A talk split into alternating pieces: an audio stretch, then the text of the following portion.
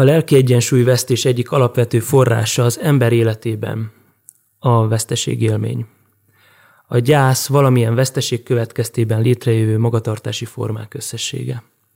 A mai beszélgetésünknek vendége Kutiné Filip Kata, a Sion Nyugdíjas Ház Margaritóton és a játszóházért felelős lelkipásztor.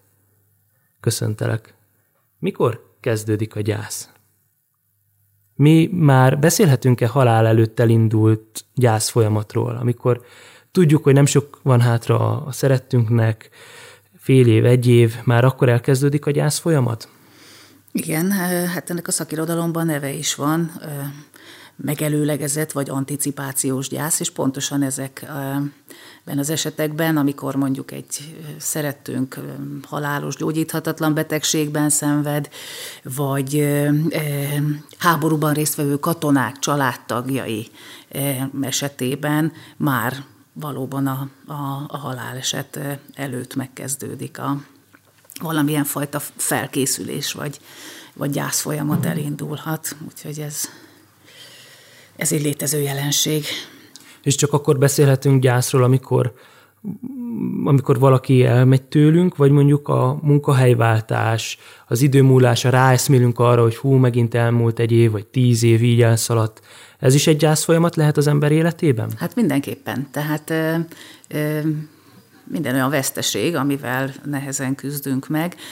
Egyrészt ugye valakit, akit szeretünk, azt sem csak úgy veszíthetjük el, hogy, hogy meghal, hanem lehet egy szakítás, lehet egy vállás, ahol, ahol ugyanúgy el kell gyászolni mondjuk a házasságot, vagy hát a másik személynek az elvesztését, illetve hát hasonló veszteség valóban, ahogy mondod, a, a a munkahelynek az elvesztése, a nyugdíjba vonulás, amikor tényleg ezek a legtartalmasabb éveket az ember maga mögött hagyja, az egészségnek a megroppanása, vagy ne adj Isten mondjuk egy testrésznek az elvesztése. Tehát ezek mind, mind hasonló veszteségélmények, ugye, mint amit a halálesetkor is átélünk, illetve ugyanúgy foglalkozni kell velük, meg ugyanúgy van egy folyamat annak, amíg ezeket az ember el tudja fogadni, meg, meg be tudja építeni az életébe, és, és meg tud tanulni tovább élni ezek nélkül a dolgok nélkül. És milyen módszerekkel lehet feldolgozni egy, egy halálesetet, vagy egy, vagy egy, egy ilyen veszteséget? Hát módszerekkel. Hát most erre mondhatnám, hogy mindenkinek megvannak a maga módszerei. Ugye a, a gyászra azt szoktuk mondani, hogy mindenki másképpen gyászol, nyilván vannak hasonlóságok, de hogy mivel minden ember egy külön egyéniség, mindenkinél másféle lehet a, a, a gyász folyamat, meg a gyásznak a feldolgozása is. Van, aki aki magába zárkózik, vagy naplót ír, tehát egyedül próbálja ezt a veszteséget feldolgozni, vagy ezen a folyamaton egyedül próbál átevickélni, és, és hát nyilván van, aki meg nem. Hát szerintem főleg külföldön vannak például ilyen önsegítő klubok, ha már így módszernél tartunk, amik nem elsősorban a, tehát gyászolók számára, de inkább a, inkább a közös időtöltés irányába mennek el. Vagy vannak önsegítő csoportok, amikben a résztvevők azok tényleg magával a gyászsal, a gyászhoz kapcsolódó érzésekkel foglalkoznak. Hát ezeket is nevezhetjük módszernek. Aztán van egy amerikai szerzőpáros, akik egy intézetet alapítottak, és könyvet is írtak a gyógyulás a gyászból címmel. Nekik is van például egy saját maguk által kidolgozott módszerük, és hát itt a, a gyülekezetben mi is már többször indítottunk gyászcsoportot, úgyhogy, úgyhogy mi is ki megpróbáltuk kialakítani a, a sajátunkat, tehát az kicsit nagy szónak érzem, hogy módszernek nevezzük, de igen, mi is kitaláltunk egy formát, hogy ezekben a csoportokban mi hogyan szeretnénk kísérni a résztvevőket. És ezeknek a csoportoknak mi a célja? Mert mikor lehet azt mondani, hogy na, itt ezt most kipipáltuk, elértük, megfogtuk, rendben van. Vagy lehet egyáltalán ilyenről beszélni? Hát a gyász az egy az egy nagyon hosszú folyamat, és azt gondolom, hogy jó, azt szoktuk mondani, hogy a gyász folyamatnak vége van, de hát ez nem azt jelenti, hogy és akkor kész a, a, a gyászoló mostantól kezdve jól érzi magát. Tehát, hogy ilyen célt nem lehet kitűzni, hogy hogy a révbe juttatunk valakit, mert, mert az a veszteség élmény az újra és újra előjöhet a későbbiekben a élete végéig valakinek. Tehát ha valaki mondjuk elveszti a, a gyermekét, az, az haláláig kíséri az az élmény. Mi inkább abban szeretnénk segítséget nyújtani, hogy egyrészt, egyrészt teret biztosítani annak, hogy hát a magának a gyász folyamatnak. Tehát, hogy sokszor úgy jönnek hozzánk, vagy olyanok is jönnek hozzánk ezekbe a csoportokba, akik, akik elmondják, hogy hát ők otthon nem gyászolhatnak, hát otthon ott vannak a gyerekek, akik előtt tartani kell magukat, utána el kell menni dolgozni, ahol helyt kell állni, tehát hogy nincs is feltétlenül hely, hely és idő arra, vagy nincs tere arra, hogy, hogy ezeket a gyászhoz kapcsolódó érzéseket az ember megélje, meg, meg, meg kiélje, és, és azt gondolom, hogy a mi csoportjaink azok már egyfelől erre próbálnak lehetőséget biztosítani, hogy, hogy igen, legyen arra minősített idő, hogy ezekkel az érzésekkel foglalkozunk, hogy, hogy, hogy megszabad élni a fájdalmat, lehet sírni, tehát már én ezt is nagy segítségnek érzem. A, a másik dolog, amiben mi segíteni szeretnénk, hogy hát a gyászolókban mindenféle érzések kavaroghatnak, úgy, hogy ezek nem tudatosulnak, tehát a harag, a bűntudat, sok minden, és ezekben a csoportokban mi vannak olyan témák, amikkel egy kicsit konkrétabban foglalkozunk, tehát hogy azok jobban tudatosulnak, kicsit jobban átrágjuk magunkat, mondjuk egy-egy ilyen kérdésen, hogy, hogy hogy van-e a, az elhunytal szemben mulasztásérzés, vagy, vagy bűntudat, és, és amikor ezeket a témákat így átvesszük, és kicsit tudatosul, és én úgy látom, hogy ez segíteni szokott. Tehát mi tulajdonképpen csak segítgetni szeretnénk, de mégis amikor mondjuk egy ilyen nyolc alkalmas csoportnak vége van, akkor, akkor azért szoktuk látni, hogy, hogy azok, akik részt vettek, nem úgy mennek már el egészen, mint ahogyan jöttek. Tehát, hogy valami fajta segítséget igenis sikerült adni, és ők maguk is ezt mondják, hogy, hogy kicsit könnyebben mennek tovább. Aztán még ettől még majd lesz dolguk ezzel, de, de, de van, akinek nagyon jó, hogy, hogy, hogy egyrészt egy, egy sorstársi közösségben végezheti ezt a gyászmunkát egy ideig, láthatja azt, hogy nincs egyedül, hogy, hogy az, amit átél, azt, azt nem csak ő éli át egyedül. Erőt kap a többiektől is, mert ezek a kis közösségek jól össze is szoktak kovácsolódni, tehát azt is mondhatnám, hogy itt szurkolnak is egymásnak, hogy, hogy hát hogy sikerüljön ezzel a veszteséggel birkózni, meg megbirkózni. E, tehát pozitív visszajelzést szoktunk e, kapni arról, hogy, hogy igen, volt ennek értelme, meg tovább lendítette e, a résztvevőket, és ennyivel én azt gondolom, hogy, hogy már tettünk valamit. És kik jelentkezhetnek ebbe a gyászfeldolgozó csoportba? Vagy ez hogy indul? Meg szoktuk hirdetni a gyülekezetben, hát a honlapon is volt már, szoktunk róla ö, plakátokat ö, kihelyezni, illetve mm, szoktunk ö, személyesen is leveleket kiküldeni azoknak, akik mondjuk a hat hónappal visszáptól egy éven belül temetést jelentettek be. Miért fontos ez a hat hónap? Nem annyira fontos egyébként, erre már most rájöttünk. Tehát amikor ezt elkezdtük, akkor, akkor, akkor inkább tényleg, akkor még nem is a hat hónapot céloztuk meg, hanem, hanem azokat akartuk megcélozni, akiknál már úgy majdnem lejárt a gyászév, amire azt mondjuk, hogy azért az egy elég nagy idő ahhoz, hogy helyére kerüljön, aminek a helyére kell kerülni, és hogy, hogy azoknak akartunk segíteni, akik, akik úgy érzik, hogy hogy, és mégsem. Tehát, hogy a gyászévet nem nem tudtunk a gyászév alatt oda eljutni, ahogy azt gondoljuk, hogy el kellett volna. Tehát azért volt ennek egy ilyen idő megkötöttsége, vagy meghatározottsága.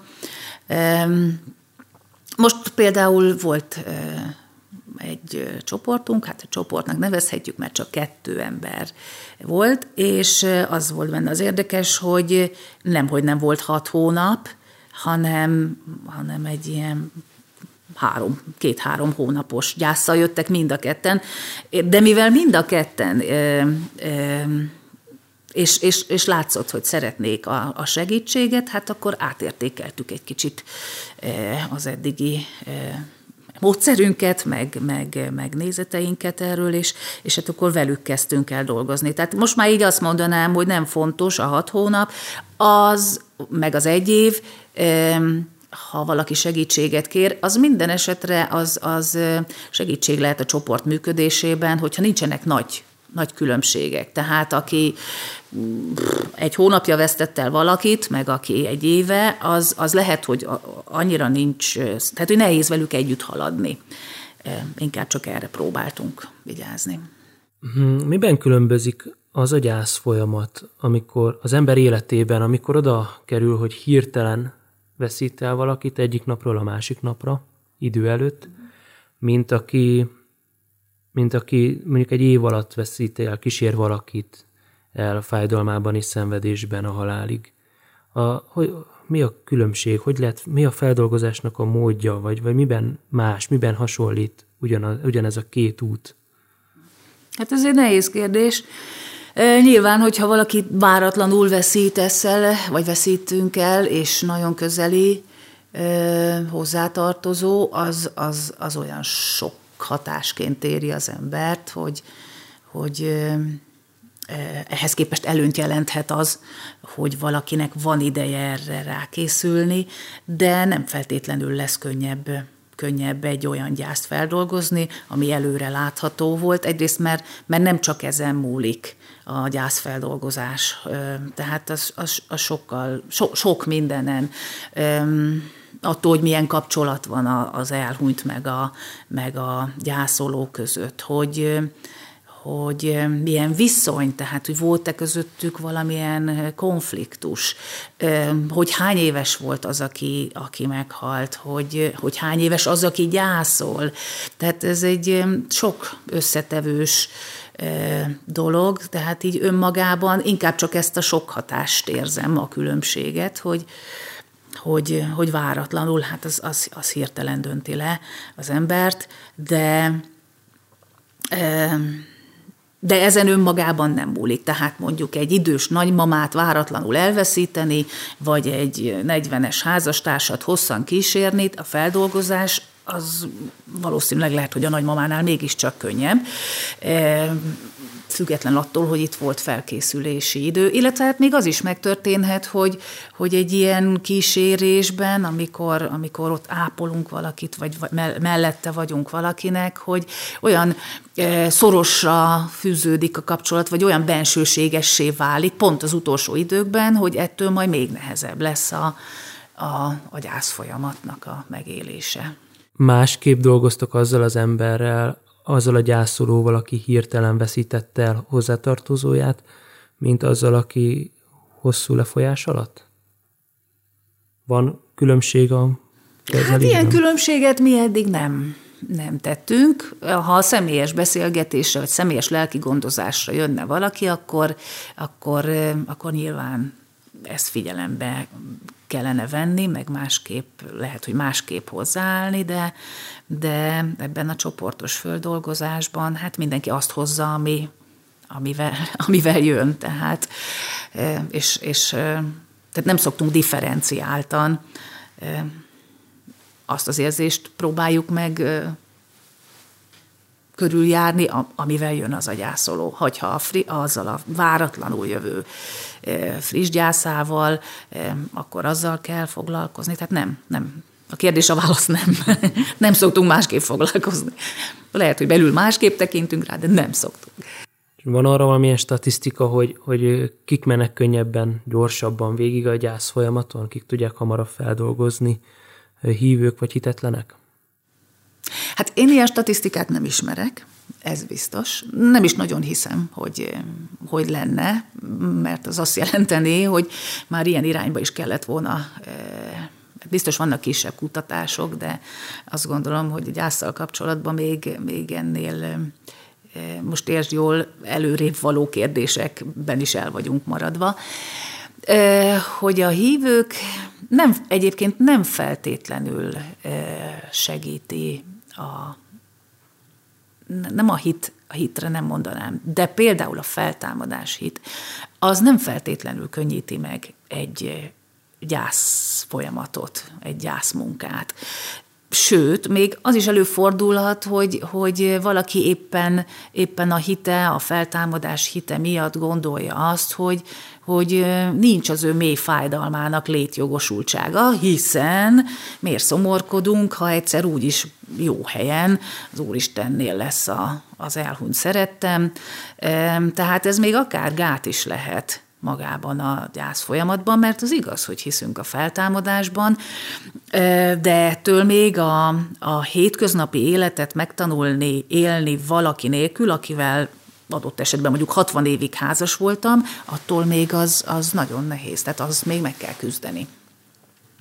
Ha már a, a, a hívő-nem hívő különbséget vesszük, akkor azt gondolom, hogy hogy az viszont mindenképpen lehet nagy segítség, hogyha valaki elfogadja az érzéseit, de megvan az a támasza, hogy, hogy, hogy tudja azt, hogy az Úristen ebben őt fogja támogatni, hogy nincs benne egyedül. Ez mondjuk egy nagy, nagy különbség. Ez biztos, hogy, hogy könnyít. És van olyan, hogy egészséges gyász, meg egészségtelen gyász. Gondolok itt arra, hogy én úgy gondolom, aztán javíts ki, hogyha rosszul vagyok okos, hogy a egészségtelen gyász az, amikor valaki magában kárt tesz, mert nem bírja feldolgozni a hiányt, a fájdalmat, az elmúlást. Hát az már a vége, igen, de van olyan, hogy egészen akár az összeomlásig az, a, az öngyilkosság is, is eljusson valaki. Hát igen, tehát a szakirodalom is tesz különbséget, tehát létezik a normál gyász folyamat kategória, ami, ami akkor nevezük ezt az egészségesnek, eh, ami szépen lezajlik, és van a, a komplikált gyász, vagy korábban ez patológiásnak, vagy megnehezült gyásznak is hívták, amikor, amikor egy ponton megreked a, a gyász folyamat, eh, és ez akárhol előfordulhat, már legelejétől kezdve, Nyilván ezek azért extrémebb esetek, tehát amikor valaki azt gondolja, hogy az elhunyt szerette, az nem is hunyt el. Ugye van, amikor szokták ezt mondani a gyászolók, hogy nekem él. De ez még nem azt jelenti, hogy ő úgy is gondolja, hogy él. De ez megrekedhet olyan szinten, hogy nap mint nap megterítek neki az asztalnál, tehát, hogy tényleg nem tudom a, magát a veszteséget realizálni.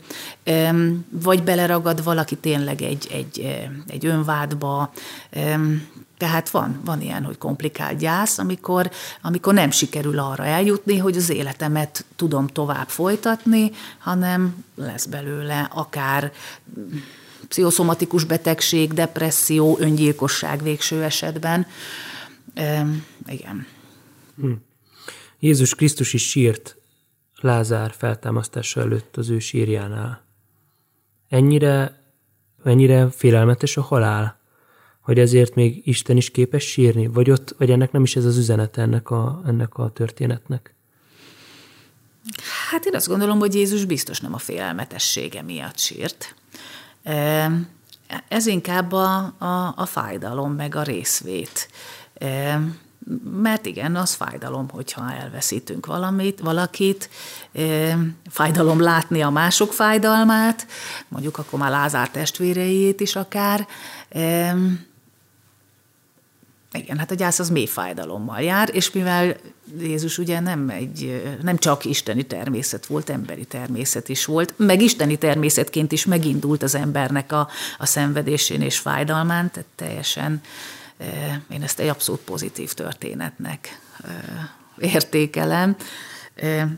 Egy biztos, nem azért sírt, mert félelmetes volt a halál, meg ki is tudta hívni, és ezt ő nyilván a sírása pillanatában is tudta, hogy ki tudja hívni a Lázárt a, a sírból, de igen, fájdalmas inkább ezt mondanám. Eddig a gyászról beszélgettünk, most térjünk át a halálra. Mi vár ránk? Mit mond a teológia a halálval? Létezik -e egyáltalán purgatórium? Hová kerülünk? Paradicsomba rögtön, vagy Mennyországba? Ugye Jézus azt mondja a kereszten, hogy még ma velem leszel a paradicsomban. Tehát ezt mondja az jobblatornak. Tehát, hogy most akkor, na most mi az igazság? Hát ezt majd biztosan pont én fogom megmondani, mikor ez igen sokan különböző dolgokat mondanak róla. Ezt majd a dogmatikusoktól kellene megkérdezni egyébként, mondjuk, azoktól a lelkészektől.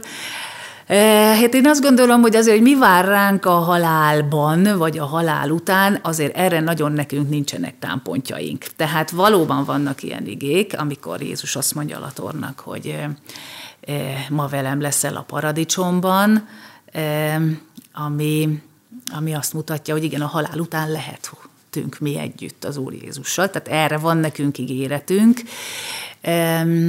De azt gondolom, hogy hogy itt sok fajta filozófálgatás folyik. Tehát, hogy a Szentírás azért ezt olyan nagyon nem, nem mondja ezt el nekünk. Tehát azért nem, nem tudjuk mi ez pontosan.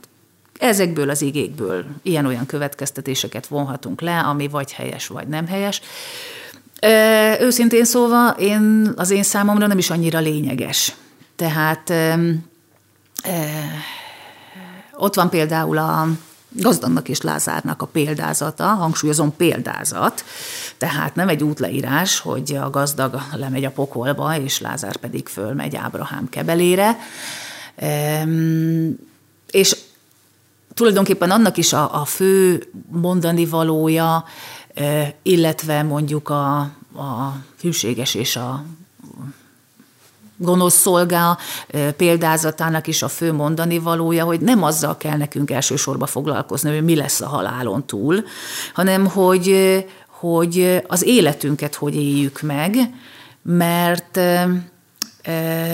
mert az alapján fogunk mi megítéltetni, tehát mármint nem az életünk cselekedetei alapján, de hogy, hogy itt kell nekünk azt hittel elfogadni, hogy mi majd együtt lehetünk az Úr Jézussal, és ha ez megvan, akkor azt gondolom, hogy nem is annyira fontos, hogy, hogy ez majd hogyan fog megvalósulni. Hát ezekre a dolgokra úgy se tud az ember. Tehát a mi emberi fantáziánk kevés ezeknek a megértéséhez. Még az idő fogalmának a megértéséhez. Mert most ebbe a földi időszámításban benne vagyunk, ezt értjük, de hogy mit jelent az, hogy ma velem leszel a paradicsomban, hát nem gondolom, hogy éjfélig értette az Úr Jézus, tehát hogy ezek annyira, annyira felettünk álló dolgok, hogy én nem nagyon látom értelmét egyébként. És mondom, sok támpontunk sincs ehhez, tehát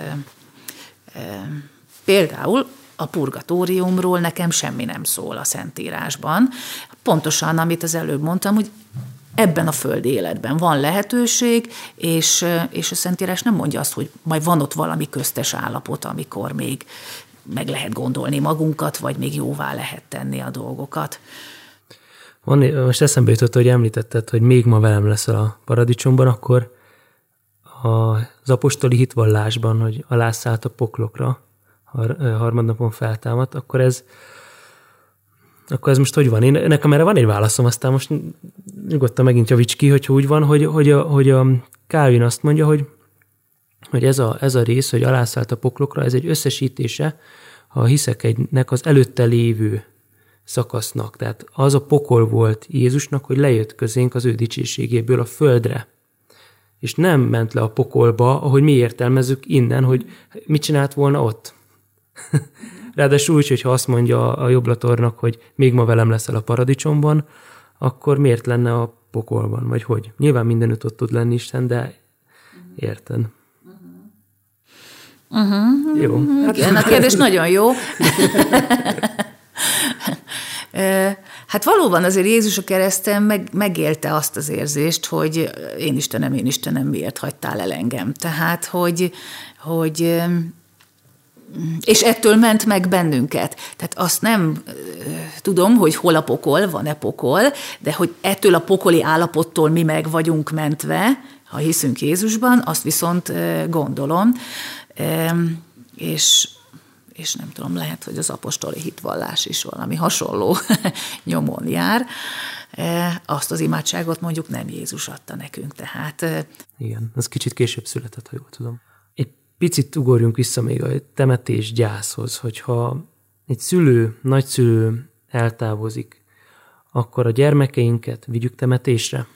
Hány éves kortól lehet vinni? Emlékszem, hogy saját példát elmondok, nekem a keresztapám 33 éves korában hunyt el, motorbalesetben, és én akkor négy éves voltam, és háznál volt Szatmáron a ravatal. És ők be is vittek a szobába, ahol volt, és emlékszem a kezére, hogy le volt takarva, meg talán még a lábujját is meg kellett fogjam, de lehet, hogy nem fogtam meg, erre nem emlékszem pontosan, de a temetésre igen, hogy nagyon sokan voltak az udvaron, meg, meg, meg ahogy a keresztanyám ráborult a koporsóra, az, az megvan, de hogy, de hogy, de hogy én, ezt, én ezt nem, én most felnőttként ezt nem egy negatív élményként élem meg, és ez, emiatt én ugyanúgy tudok aludni.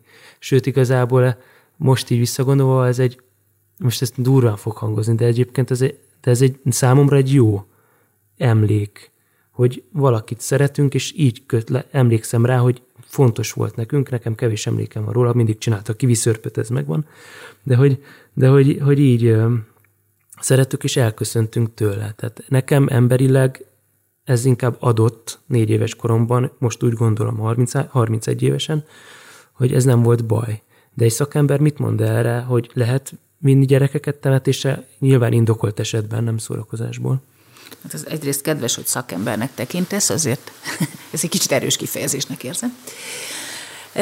Hát az az igazság, hogy ugye a halál tényét annyira próbáljuk kerülgetni felnőttként is, és azt gondolom, hogy a gyerekeinket is ugye óvni próbáljuk ettől, tehát e, erre mondják azt, hogy olyan tabu téma. Noha egyébként már lassan a kisvakondon kívül az összes többi rajzfilmben is, hogy a grimbeségről ne is beszéljünk, azért jelen van a halál, és, és én azt gondolom, hogy a gyerekeket is nagyon foglalkoztatja, és, és sokkal jobban, mint ahogy esetleg esetleg mi azt gondoljuk, tehát mondjuk én olvastam Nagy Máriának a Gyermek és a Halál című könyvét, ahol például halálos beteg gyerekekkel is volt, azt hiszem, azt abban láttam beszélgetés, és hogy, hogy ott is ugye a szülők hiába óvatoskodnak, hogy a gyerek az sokkal inkább gondolkodik erről, mint ahogy kívülről látszik, és azt gondolom, hogy akkor már mennyivel jobb, hogyha ha meg is tudjuk beszélni, meg, meg látja a, a szülőnek a hiteles példáját, hogy igen, elveszíteni valakit, ez fáj, de majd látni fogja azt is, hogy hogy állunk föl belőle.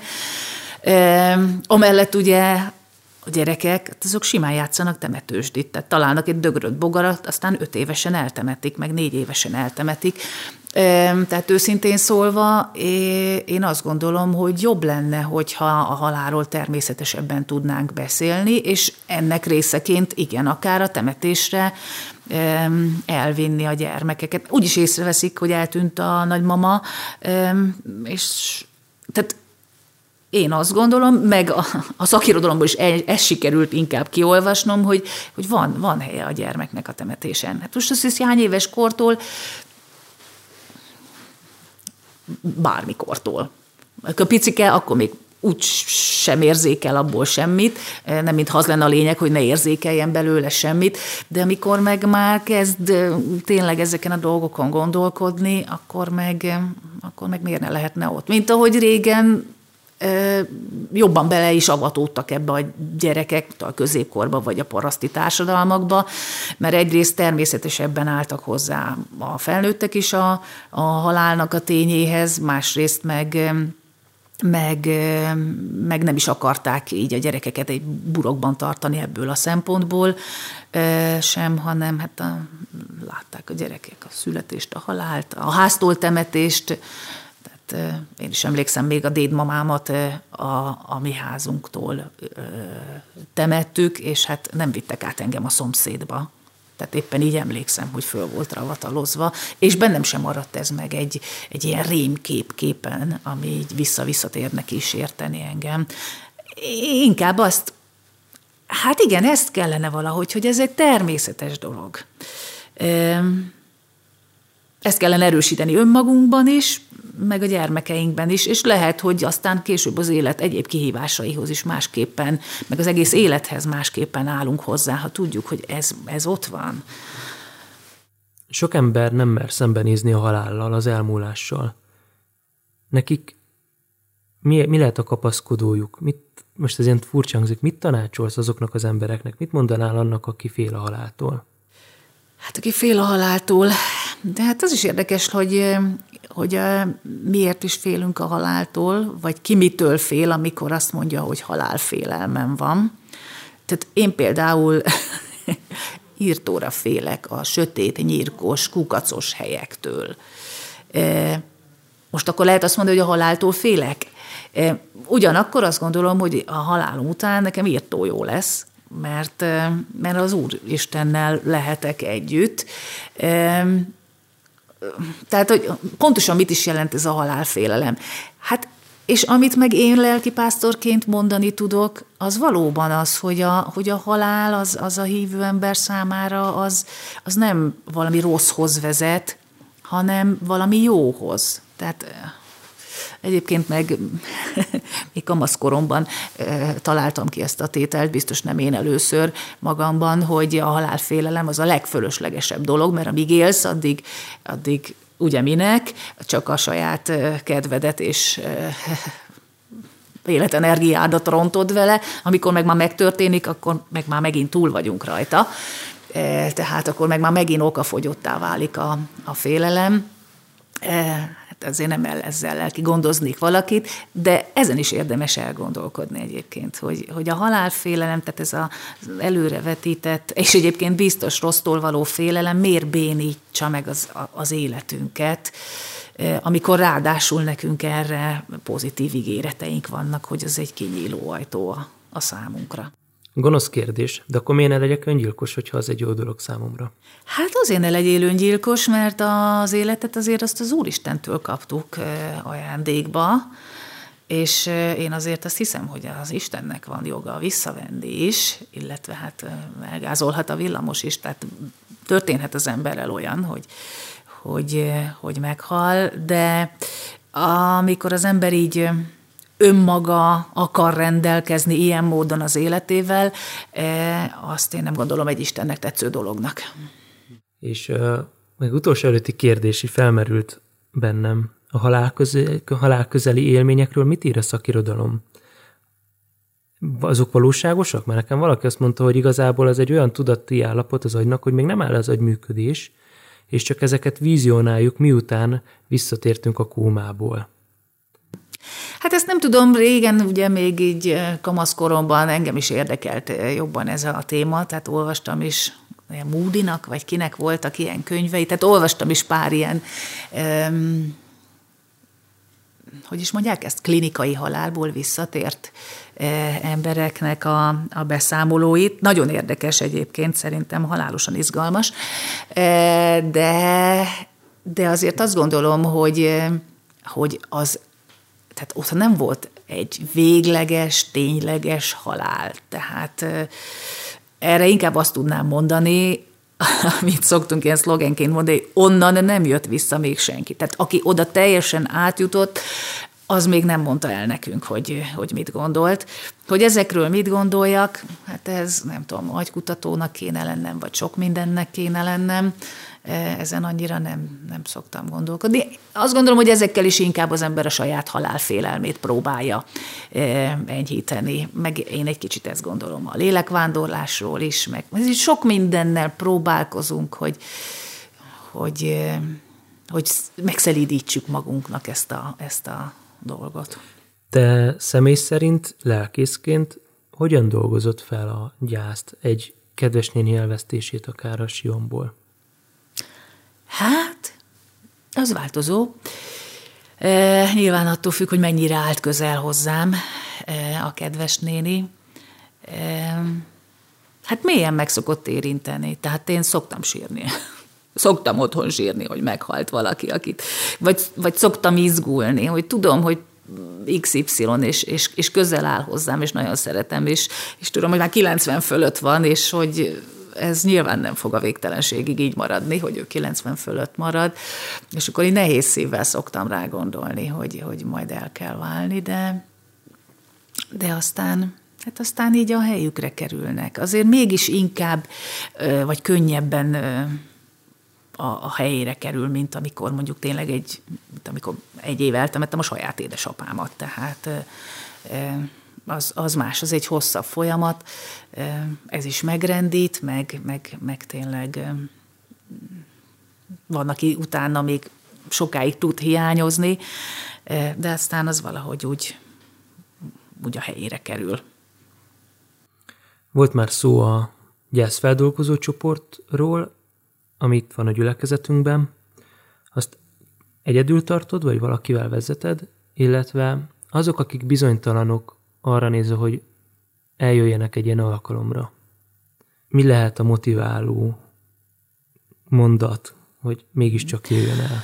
Hát az első kérdés az könnyebb, tehát nem egyedül szoktam, vagy szoktuk tartani, hanem ugye volt már talán öt ilyen gyászfeldolgozó csoport, amit meghirdettünk, és ezt mindig párokban tartottuk. Az változó, tehát volt már, amikor a Borsos Pintér Nóra is benne volt, Vince Árpád.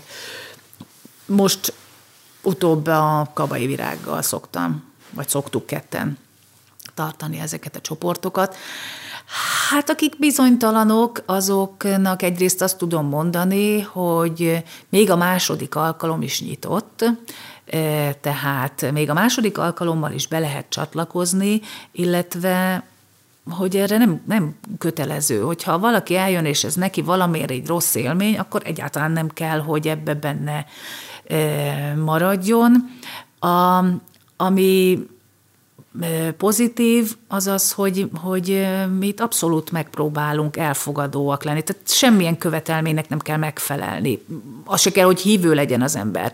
Mert az lehet, hogy a, ugye a gyülekezetben indítjuk ezeket a csoportokat, lehet, hogy van, akiben esetleg ez azt valakinek ezt azt sugalja, hogy itt valamit hitben kellene nyújtani, de nem, nem kell, nem kell hívőnek lenni, nem kell gyülekezeti tagnak lenni, próbálunk egy, egy elfogadó közeget teremteni, ugye a, a csoportszabályok között lefektetjük, hogy egyrészt a csoport minden tagja titoktartást fogad, tehát hogyha valaki itt megnyílik, akkor, akkor az itt marad, azt nem fogjuk továbbadni, a másik, amit leszoktunk fektetni, hogy nem véleményezzük egymást, nem adunk tanácsot a, a másiknak, tehát itt, itt megpróbáljuk elfogadni mindenkinek azt, amit ő érez.